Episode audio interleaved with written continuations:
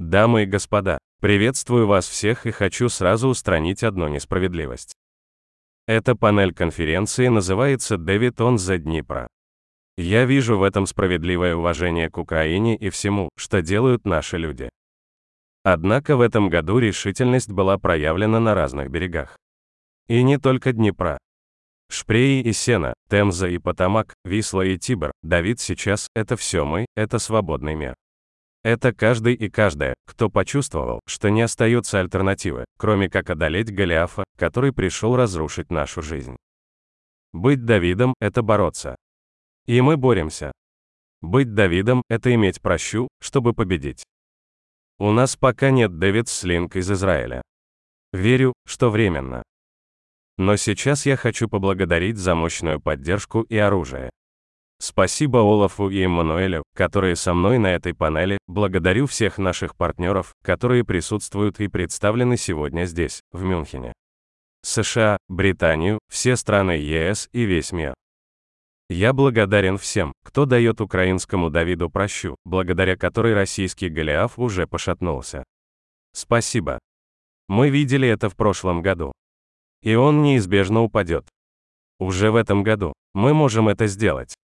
Все вместе, как Давид. Мы можем сделать так, чтобы нашей победе не было альтернативы. Но тогда не должно быть альтернативы и нашей с вами решимости.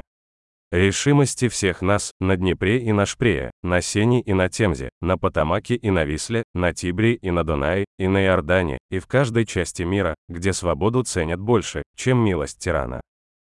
В прошлом году, когда я был здесь, в Мюнхене, на конференции, я искал такую общую решимость. Украина четко говорила миру, мы будем бороться за себя, если Россия пойдет полномасштабной войной. Я хотел услышать от мира, Украина, мы будем с тобой. К сожалению, я услышал это не сразу, а уже после удара российских ракет. Уже после того, как пошли российские танковые колонны.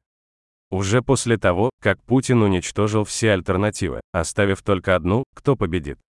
Он или мы. На самом деле вы уже ответили названием этой панели конференции. У Голиафа нет шансов. Но, к сожалению, есть потенциал.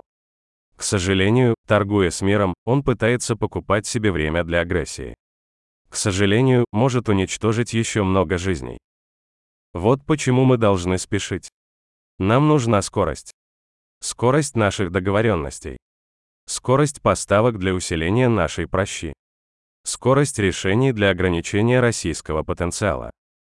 Скорости нет альтернативы. Потому что скорость сейчас – это то, от чего зависит жизнь. Промедление всегда было и есть ошибкой. Пока мы договариваемся, как усилить нашу оборону современными танками, Кремль думает, как задушить еще Молдову. Пока мы убеждаем, что Украине нужна боевая авиация, Кремль уже убедил иранский режим. Как результат, не только убийственные иранские дроны в украинском небе, но также и что-то, чем Кремль заплатил за это.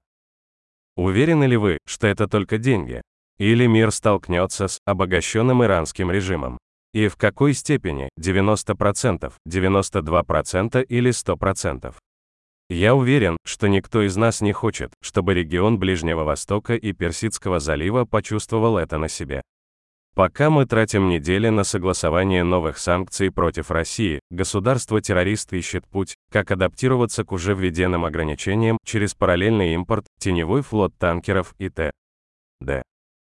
Где мы увидим влияние этой незаконной прибыли России?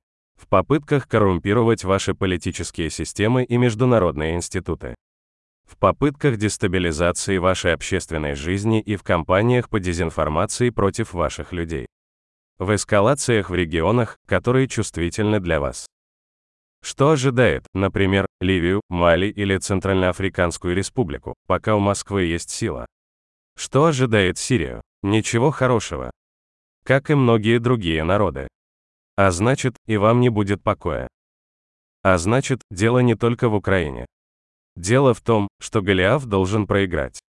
Никакой альтернативы этому нет, потому что Кремль способен сломать безопасность и мир всех, кто представлен сейчас здесь, в Мюнхене. Промедление мира – это ресурс, от которого питается путинская диктатура. Так было годами. Чем дольше тянулась дискуссия о расширении Евросоюза, тем больше деструктива привносил Кремль в тогдашнюю серую зону между Евросоюзом и Россией. Чем громче говорилось, что нужно подождать, прежде чем Украине дадут войти в открытые двери НАТО, тем агрессивнее становилась российская политика. Чем дольше продолжалось молчание относительно Крыма в глобальной повестке дня, тем энергичнее становился российский реваншизм. Чем больше мир спорил, какие санкции и когда вводить против России, тем наглее становились амбиции Кремля.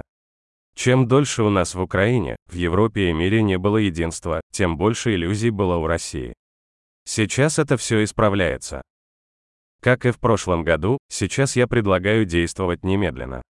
Но, в отличие от прошлого года, сейчас у меня есть максимально убедительный аргумент – это наше достижение. Можем ли сдерживать российские удары? Да. Можем ли мы дать защиту городам от российских ракет? Бесспорно. Можем ли мы освобождать нашу землю? Есть 1891 доказательство этому. Именно столько городов, городков и сел нам удалось освободить от российской оккупации. Можем ли мы вернуть безопасность в Черном море, а значит, продовольственную безопасность миру? Черноморская зерновая инициатива и гуманитарная инициатива Green from Ukraine убедительны. Пора ли Украине быть в Европе полноправно? Большинство европейцев поддерживают членство для Украины. Мы уже получили статус кандидата на вступление. Мы уже готовимся начать переговоры о членстве. Мы уже объединены с европейской экономикой, логистикой и энергетикой. Украинской победе нет альтернативы. Украине в Евросоюзе нет альтернативы. Украине в НАТО нет альтернативы. Нашему с вами единству нет альтернативы. Следовательно, нет и не может быть альтернативы тому, чтобы полностью освободиться от российской агрессии. Освободить землю и людей.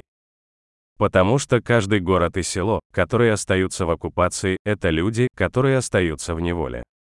Могут ли люди быть предметом компромисса? Нет. Надо освободить Украину и Европу. Когда российское оружие стреляет в нас, его прицелы уже наведены и на наших соседей. Может ли Европа быть предметом компромисса? Нет. Надо освободить от российского агрессивного потенциала каждый международный институт и каждую отрасль мировой экономики. Потому что только тогда появится шанс у свободы пройти через нашу границу дальше на восток. Может ли свобода быть предметом компромисса? Нет. И это «нет» твердое как камень. Уверен, что можем одержать победу не только над Путиным, но и над Путинами, над Путинами в России и в остальном мире. Разве это не будет доказательством силы идеи свободы? Точно будет. Дамы и господа, решительность никогда не бывает абстрактной. Давид одолел Голиафа не силой разговора, а силой своих действий. Смелостью и прощей. Смелость у нас есть. Ее достаточно, не только у Украины, но и у всей нашей коалиции победы.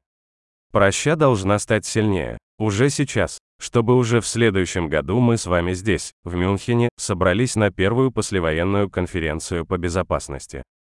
При условии свободной Украины, свободной Европы и свободного мира. Олаф, Эммануэль, все наши друзья. Я думаю, вы меня поняли. Я благодарю за внимание. Вы, Давиды свободного мира. Мы, объединенные Давиды, победим Путиных, разбросанных по всему миру.